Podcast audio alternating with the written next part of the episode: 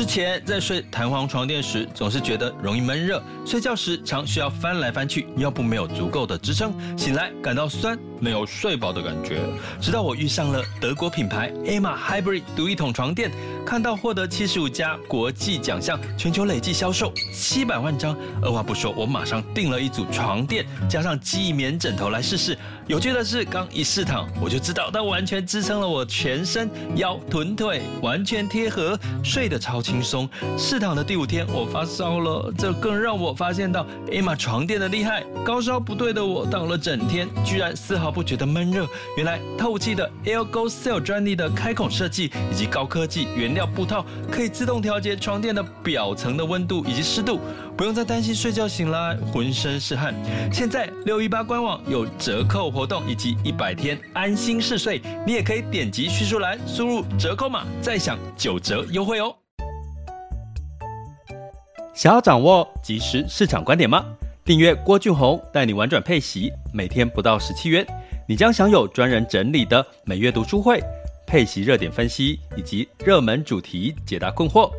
不论你想通过基金、ETF。美股或台股，打造你的现金流收入，我们都能为您提供支持。点选资讯栏的订阅连结，了解更多。让我陪你一起投资理财。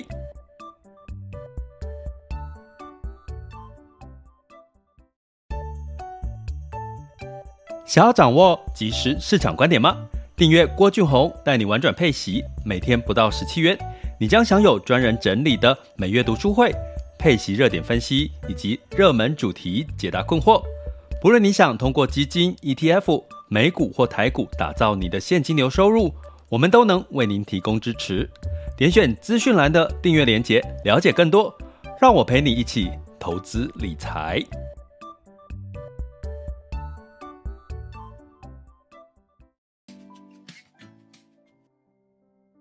各位亲爱的学员以及听友们，大家中午好、下午好、晚上好。今天来到了二零二二年的十月二十五日，哈，周二的时间了，是日子真的是过得很快啦，就又十月二十五了，然后又要十月份就要过去了，哈，那第四季就即将要剩下两个月，哈。所以呢，嗯，基本上虽然说市场这样纷纷扰扰哈，这个涨涨跌跌，尤其像呃昨天港股大跌哈，那跌幅蛮深的，有到六到七个 percent 以上，然后。这个呃，今天的台股呢，虽然现在是大概跌了一百多点哈，可是如果你去看台积电，大概已经跌到三百七十五块钱了，呃，就是跌了三点一 percent 哈。然后这个台积电在疫情发生前的股价是三百二十几块钱，所以已经快接近疫情前的这个价位了。也就是说，如果跌到三百二十几块，等于说。这几年都白做工了哈！如果你持续这几年持续持有这个台积电的话，呃，可能某种程度都，如果台积电跌到三百二十块，都等于这几年赚的全部都回去了哈。那所以呢，应该会引起一些人的一些恐慌了哈。那所以到底怎么去看哈？我们今天要来特别解读一下。不过呢，其实坦白讲，如果你持续的，你是我们的订阅学员，或者是持续的在这个收听我们的直播或者是 podcast 的话，你会发现一件事情哈，就是说你会发现我们早就是如果你看到景气周期的循环，美股似乎已经开始出现了一些遇空不跌哈，就是说不太受到升息太大幅度的影响而崩崩跌，不像之在。呃，七八月的时候呢，八九月的时候，可能这个一升息，哦，一直利率一往上，这个科技股就大跌，哈，这种状况似乎在十月份没有发生这个状况了，哈，所以，呃，再加上这个美国的 PMI 数据领先数据其实是跌落了五十五十以下了，也就是说，它领先数据其实已经往下低于五十，五十是荣枯线以下。所以呢，领先指标已经在下滑了。其实我们有提过，哈，坏消息就是好消息。似乎美股已经开始走出了一个坏消息就是好消息，甚至在遇空不跌的这个情况。再加上财报，各各个第三季的很多的企业的财报真的不太弱哦。就是对从外界看来是超乎预期的。所以可能如果你没有办法弄懂这些逻辑，你可能会母萨萨，你会觉得说，哎呦，到底到底是发生什么事情？到底现在是空还是多？然后就是这个呃资金一直在紧缩，哦，领先指标都下滑了，然后然后企业财报还不错，那到底是好还是不好？我资金要不要投入，对不对？可是如果你懂得整个景气周期循环，就不用太担心了哈。然后台股呢又不一样了，台股呢这个状况其实是对的，因为台湾的景气正在进入到景气下滑的刚七月开始才刚开始，美国是三月就开始了。我们我们一直跟各位提醒这件事，所以台湾正在开始。大家去回想美股三月的时候一路跌幅跌的状况，那台湾呢？台湾也应该要稍微跌一下，哈，这是一个景气循环的必然的一个状况。如果它不跌，有时候我们常常在讲说，如果国安基金一直护盘，哈，然后呢，散户就是投资人一直信心很高。哦，那资金呢持续的一个流入的状况呢，哎，那你可能就会一直看不到这个风险，它就会变成是一个泡沫。所以，我们常常说，哎，那个泡沫，什么叫泡沫？就是说明明就是已经没有那么好了，呃，没有这个那么那么实在了，哈，就是泡沫就是一戳就会破嘛，哈。所以基本上呢，哎，现在台股这个景气在衰退的情况下，那。那股价修正，我觉得并不是坏事哈。所以呢，我今天要来跟各位聊聊，我们在抽离现在的这个股市的整体的状况，不管是台股，不管是 A 股、港股，不管是美股，我们抽离这件事情，我们来看一下真正你应该要去看懂的一些状况。什么状况呢？也就是其实九月份哈，大家到目前十月份为止哈，大家会觉得说，诶，好像这个。空头应该来了，好，你几乎在这个不同的媒体啦，或者是一些社群投资的社群，你会听到，哎，大家已经开始觉得看空股市了，哦，台股，我讲的是台股的部分。可是呢，在这个九月份的时候呢，基本上，哈。这个的确，哈，该不该看空呢？我们就看法人，哈，法人呢，其实他的确流入，哦，他的确卖出了一些股票，跑到哪里？资金流出跑到哪里去呢？跑到了货币型的标的，哈，什么叫货币型呢？就是持有美元呐，哈，这些的所谓的呃，不会受到这个股市的波动的风险性的资产波动，哈，所以基本上的确九月份。这个法人是把资金卖掉了风险性的资产，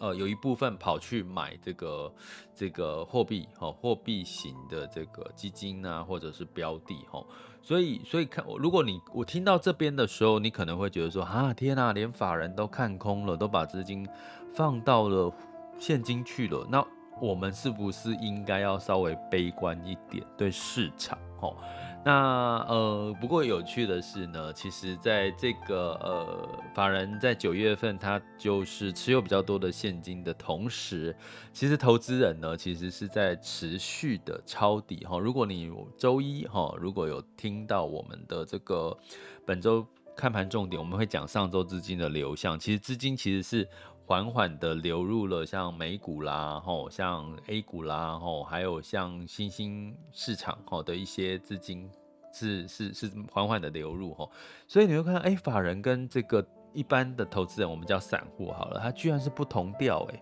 一个法人是持有现金，然后一般投资人居然是这个呃持续的在买股票，是是因为他们心脏比较强吗？其实不然哈，我如果讲到这个点，你应该就理解为什么是对的，法人是对的，我觉得投资人散户也是对的哈，因为呢，法人的投资策略，我我常常在讲，我们在投资的这个环节，你第一件事情最重要的是什么？厘清你的投资需求或者是投资目标，像比如说我们这个频道叫玩转配息，我们很清楚的知道我们的核心资产是做配息稳健的现金流吼，所以如果这不是你要的，基本上你也不会长期来听这个直播或者是我们的 podcast，对不对？那可是呢，诶，你会听到我有时候会去讲什么反弹啊什么的，为什么？因为我们在玩转配息里面，核心资产叫配息现金流。可是现金流配出来之后，难道我们就傻傻的放在那边吗？当然，如果你已经退休，你就用掉它，那也很棒，好好的去享受人生，对不对？生命就该浪费在美好的事物上，你的钱也应该浪费在美好的事物上。所以呢，领出来的配息你可能花掉了，诶，可是如果没有花掉呢？有剩下的呢？我们就跑到所谓的卫星的资产的这个账户，那我们就去做什么？去做可以比较风险性高的投资嘛？我们因为我们不是用本金去做投资哈，所以我们在卫星我们在讲这个所谓的反弹呐、抄底啦什么的，在某种程度呢，都比较是跟这个呃卫星资产有一部分的关联性。所以我们定调卫星资产就是赚波段、赚反弹、赚这个呃这个获利哈，绝对报酬哈。所以呢，我要讲的是，法人呢，基本上哈，他们机构的投资，大部分呢，很多的机构呢，它其实追求的是什么？追求的是所谓的绝对报酬哈，绝对报酬哈。而且呢，他的投资呢，可能他的投资的这个呃转，就是呃，比如说我们讲说最近很明显的嘛，台积电有很大幅度持有都是法人机构，你看他说卖就卖，完全不留情面，对不对？从今年以来，资金一直流出台股，哈，包含像最近流出台积电的明的这个状况是越来越明确。那他为什么要卖出？因为他就会赚啦，他领到股利啦，啊，资金就流流去美国，然后跑去哪里？跑去其他其他的有这个相对低点，或者是有吸引力，或者是一些可以避险的一些市场，哈。所以法人的做法在干嘛？他某种程度比较是在追求一个所谓的绝对报酬。你说台积电不好吗？台积台积电毛利第三季还是很棒的啊，是超乎预期的啊。可是呢，诶，法人就就就就资金就流出了，所以他某种程度法人的心态，大部分他不是真正的追求所谓的稳长期稳健，有些是啦，哦，比如说呃退休基金啊，这些是追求长期的稳健资产配置，可是。一大部分的法人机构是追求所谓的绝对报酬，哈，所以今天他发现这个市场是空头了。所谓的绝对报酬，就是我可能就把资金放在现金，我就不会跌到了，好，这个是这个法人最追求的是绝对报酬。可是我们一般投资人呢？我们一般投资人到底追求的是什么？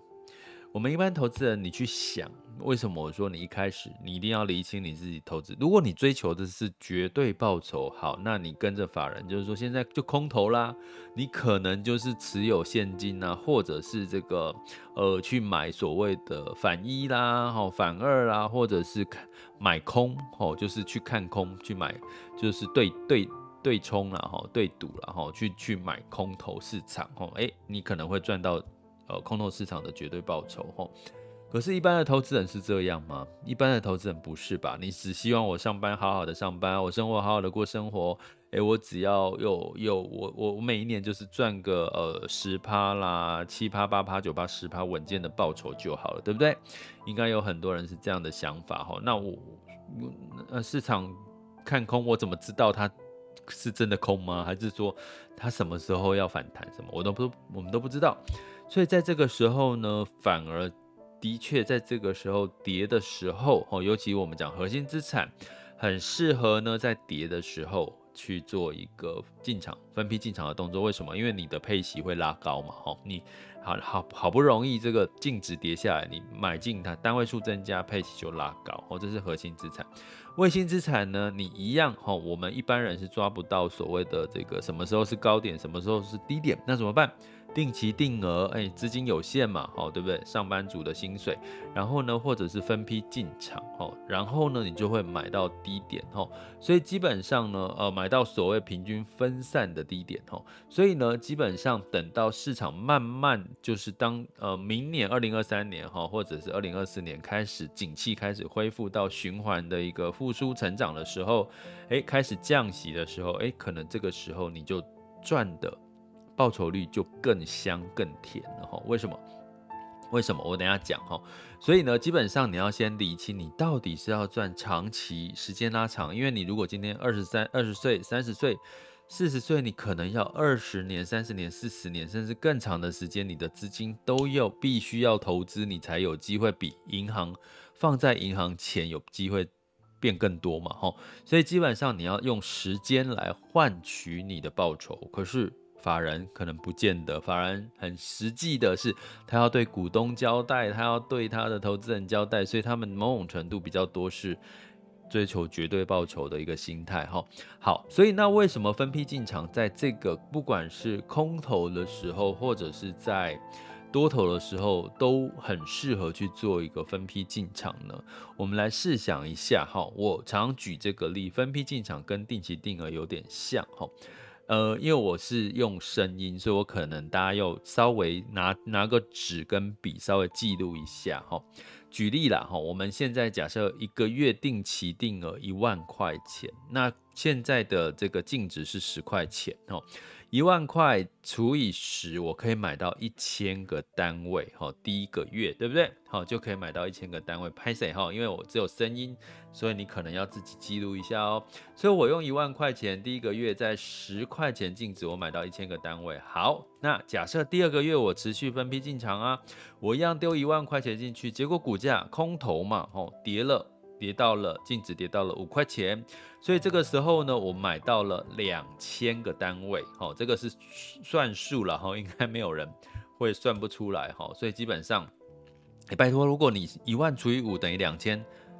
你算不出来的话，你可能要先把数学学好，因为我觉得投资还是要需要用到一点数学哦。好，第三个月呢，我们持续的丢了一万块进去呢，诶，这个时候从五块钱，因为空头，诶，造成了大量的卖压，还有净值跌到了四块钱，所以呢，这个时候我可以一万除以四，等于我买到了两千五百个单位，哈，那请问这个时候呢，我股第四个月，我们常常说跌升反弹，哈，我总共三个月投入了三万块钱，第一个月是。呃买到十块钱的净值，第二个月买到五块钱的净值，第三个月买到四块钱的净值，结果第四个月呢，哎，这个市场稍微跌升反弹了，净值回到了六块钱。请问在座的各位，我前三个月买到的这三万块，我是赚还是赔？大家要不要来跟我一起？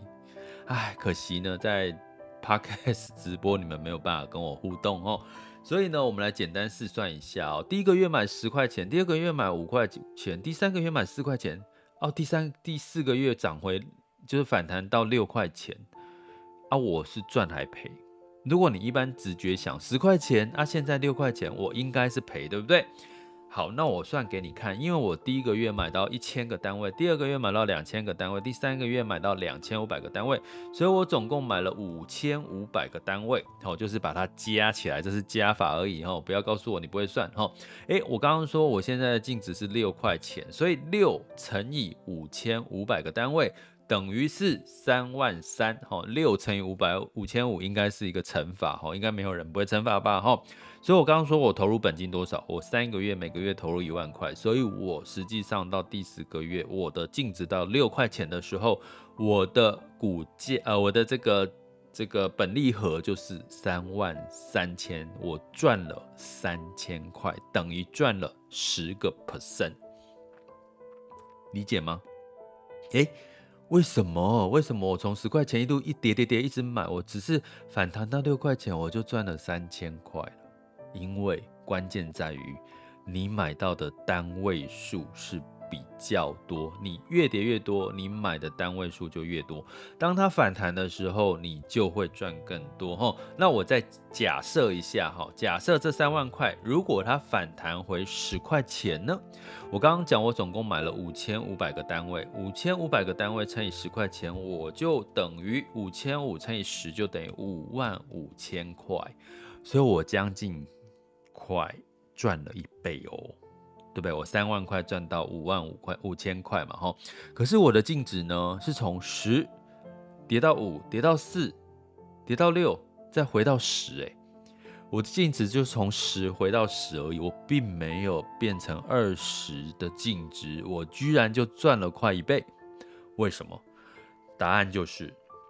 透过时间。透过市场的波动，你买到更低的成本，单位数增加，所以一旦它反弹，你赚的会更多。那请问在座的各位，现在的市场是不是就是这样？我们再回头说法人，然后法人呢？如果今天十块跌到五块，跌到四块，请问在座的各位，你还会买它吗？应该很多人就会赶快把它卖掉了吼，所以法人呢，我常我跟各位讲，他们的心态其实虽然说表面上他们是追求稳健，实际上某种程度很现实的是，你没有比大盘好的报酬，基本上你很容易就是会被卖掉吼。可是呢，一般我们的投资人散户呢，你分批进场在空头的时候吼，或者是波动大的时候，你越买越低，你的单位数就越多，那你反弹的时候赚的钱就越多。所以呢，最近好像我的一个学员就来跟我说，其实他在呃，应该是几月啊？六七八月的时候，他可能买了生计相关的标的。吼，那呃，其实今年以来，我都建议大家其实是分批进场，不要单笔买入，因为市场的波动是蛮明显的。吼，如果呢，采取这段时间他买了。六七月，他们做的是分批进场的话，诶，大家知道最近不管是生技、医疗、科技都是涨涨跌跌。其实现在可能呢，它就是正报酬了哈。可是如果你是采取单笔的，单笔从六月去买生技到现在，诶，它的确最近生技有反弹，生技医疗有反弹。可是它的价位呢，可能就像我说的，从十块钱回到了六块钱、八块钱或十块钱。它的净值没有没有涨，没有跌，没有呃没有涨呃没有涨上去，呃小跌。可是呢，如果你是单笔，你就赔了。可是如果你是分批进场，我刚刚讲，你越跌越买，你的现在最近反弹，你反而就赚钱了哈。所以要跟各位讲，投资人没有做错，法人也没有做错，只是他们的投资策略、投资需求不一样。所以是不是很重要？你在投资的时候，你要先厘清你要赚的是绝对报酬，还是你要赚的是稳健的现金流。当你弄清楚、搞清楚这一点，你就不会做错决策，你就不会做错选择。哈，所以那呃，再讲回来，我们现我们投资人现在到底是不是应该要分批进场，甚至要抢反弹呢？答案是什么？应该是吧。所以，我最近呃，其实今天刚刚稍早呢，我就呃发了一个讯息告告诉我的这个订阅学员哈，哎哎，我在稍早的时候我做了功课哈，就是 S M P 五百从 Q 三、Q 四甚至二零二三年的呃机构预期它的这个不同产业 S M P 五百不同产业十几个产业里面。诶，有四个产业从谷底翻身了，第四季谷底翻身，可是这也不意外哦。为什么不意外？因为呢，基本上就是疫情的干扰的情况下，大家知道上半年有能源油非常好，对不对？诶，可是接下来慢慢被打趴，被疫情打趴，这些慢慢也开始恢复啦，开始复原啦。开始解封解禁啊，所以开始有一些风水轮流转的情况就发生了。这些会不会在第四季，甚至在二零二三年变成是反弹的力道的重点呢？诶，这个就是我们在订阅课程的，呃，接下来十月底之前要跟各位探讨的这些数据，去看到是哪些产业，有四个。我们看到了有四个，哎，那这四个，哎，是不是最近的表现是不是相对抗跌？它的财报是不是相对表现亮眼呢？哎，的确是哦，吼，所以就是我们的订阅学员就是可以来等到我们上架的通知。然后一起来学习哈，帮自己做一个分批进场，或者是这个抢反弹的一个布局。那如果你还不是我们的订阅学员的话，欢迎就是点选赞助方案，哦，Mr. Bus 赞助方案或者各个平台的订阅链接，点下去就可以呃了解更多的呃这个订阅方案啊，欢迎大家加我们的订阅行列。所以基本上，虽然现在市场偏空，但是呢，不同的这个区域、不同的产业已经走出不同的步调了。所以你要跟着活在当下，跟着现实的状况走哦，不要跟着媒体的主题标题党在走哦。你可能会更清楚知道你接下来该做什么，该做什么样的投资策略，好吗？这里是郭俊宏，带你玩转配息，给你及时操作观点，关注并订阅我，陪你一起投资理财。OK，那呃，接下来进入到二零二二年十月二十五日的全球市场盘势轻松聊。好的，那刚刚再补充一下上一半段，其实现在的这个散户或投资人他在逢低进场在买什么，其实就是在买美美国的市场然后，我刚漏讲了这一段，我说哎，那个法人在转入资金转入现金，那投资人在逢低分批进场啊，在买什么？在买美国美股市场，哦，这个刚刚忘了讲哦。好，那所以呢，我们来看一下目前最新的这个全球市场盘势，轻松聊。那目前呢，呃，目前这个风险指标，近月 VIX 恐慌指数是二十九点四四，现在当下 VIX 恐慌指数是二十九点八五，十年期美债殖利率是四点二一七零，哈，所以基本上。升息的情况下的确会带来美债殖利率的往上，以及这个债券价格的下跌，哈，因为债券价格下跌，殖利率才会往上。而如果你不懂什么叫殖利率，就是把它当成是债券的投资报酬率就对了啦，哈。那所以就是说，你投资报酬率要高，一个就是你的债券价格下跌嘛，哈。那所以近月 VIX 恐慌指数跟恐慌指数并没有下滑，哈，市场还是很担忧的，哈，因为太多的变数了，哈。不过呢，在这个遇变数多，哈，我刚刚提到遇空不跌的情况，似乎也有这个情绪在，哦，所以这个美股的这个超级财报周，哦，在公布财报前，哈，诶，居然美股也是反弹，哈，道琼是上涨一点三四 percent，S&P 五百上涨了一点一九 percent，纳斯达克跟费城半导体分别上涨零点八六跟零点六四个百分点，哈。不过呢，台积电在 ADR 其实是大跌了四个 percent 哈，呼应今天的台股的台积电也是跌了三个 percent，也差不多了哈。所以呢，呃，两样情哈，我们持续的去追踪哈，所以不要用客观的数据来看哈，千万不要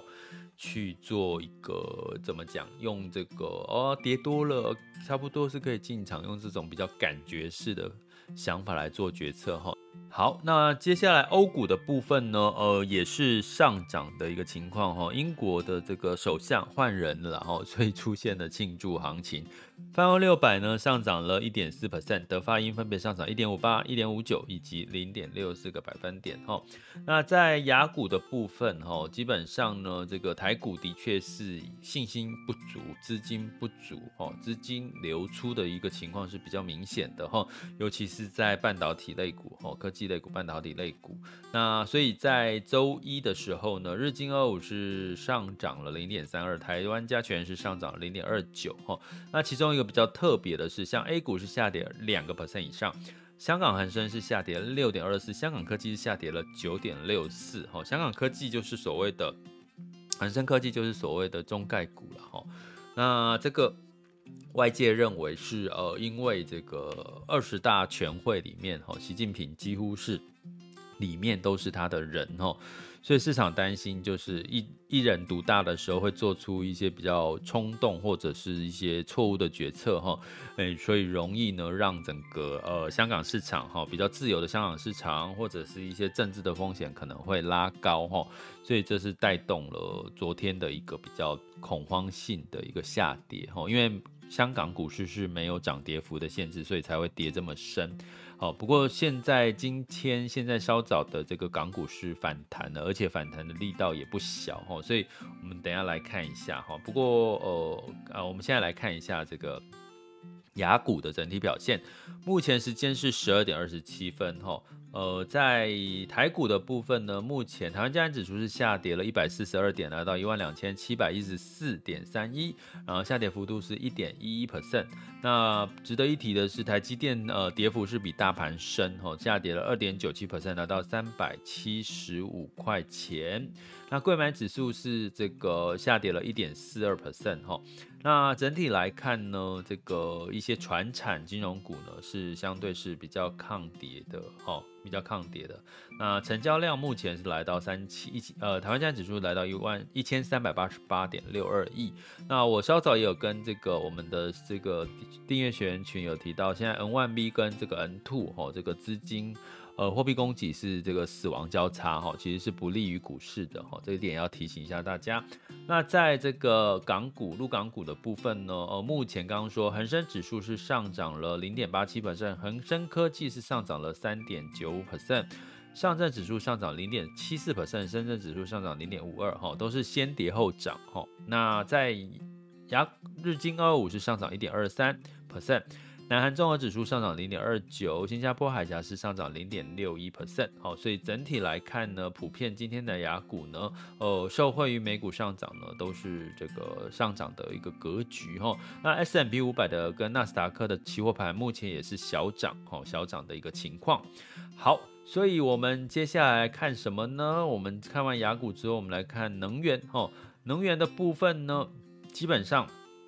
因为整体的这个呃需求似乎有下降降低的一个情况哦，所以布兰特原油是下跌了零点三 percent，来到九十三点二六哦。不过天然气其实价格是有收高的哦，那当然是因为寒冬的关系哦。那金价部分是下跌零点一 percent，来到一万呃一千六百五十四点一美元每盎司。那当然是受到美元跟升息的呃担忧哈所带来金价的压抑。那汇市哈，美元指数是稍微的这个持平哈，来到一百一十一点九九一一。那呃，英镑因为换了首相之后，英镑就稍微走低了啦哈。那人民币哈，人民币就跌贬多喽。哦，美元兑换人民币是七点二六二零哦，所以可以看得出资金也不太对于整个二十大全会开完会之后的信心似乎有一点担心，所以资金也。汇出人民币的状况是比较明显哈，所以七点二六二零了哈，所以其实呃人民币相对贬的算是历史新高了哦。那呃当然对于 A 股的走势当然是最好，人民币要止稳哈，其实是会是比较大的一个明显的看法哈。那美元兑日元是一百四十八点九六哈，日本央行有进行干预之后，从一百五就回落到一百四十八。一百四十八、一百四十七左右了哈，所以汇率的部分呢，我们仍然持续关注哦。特别刚刚没讲到，美元兑台币已经来到了三十二点三三了耶，台币已经弱到三十二点三三了，已经不是三十二点零几了，是三十二点三三了。所以如果你手头上持有的哈，如果你持续从一开始有听我们讲说，你最好在你的配息资产里面是持有美元计价的货币的话，今年哈。那你可能会至少换算回台币，你还有这个这个汇率上面的呃这个利差哈，利差的部分哈。好，所以我们就持续关注。这里是郭俊宏带你玩转配息，给你及时操作观点。关注并订阅我，陪你一起投资理财。我们下集见，拜拜。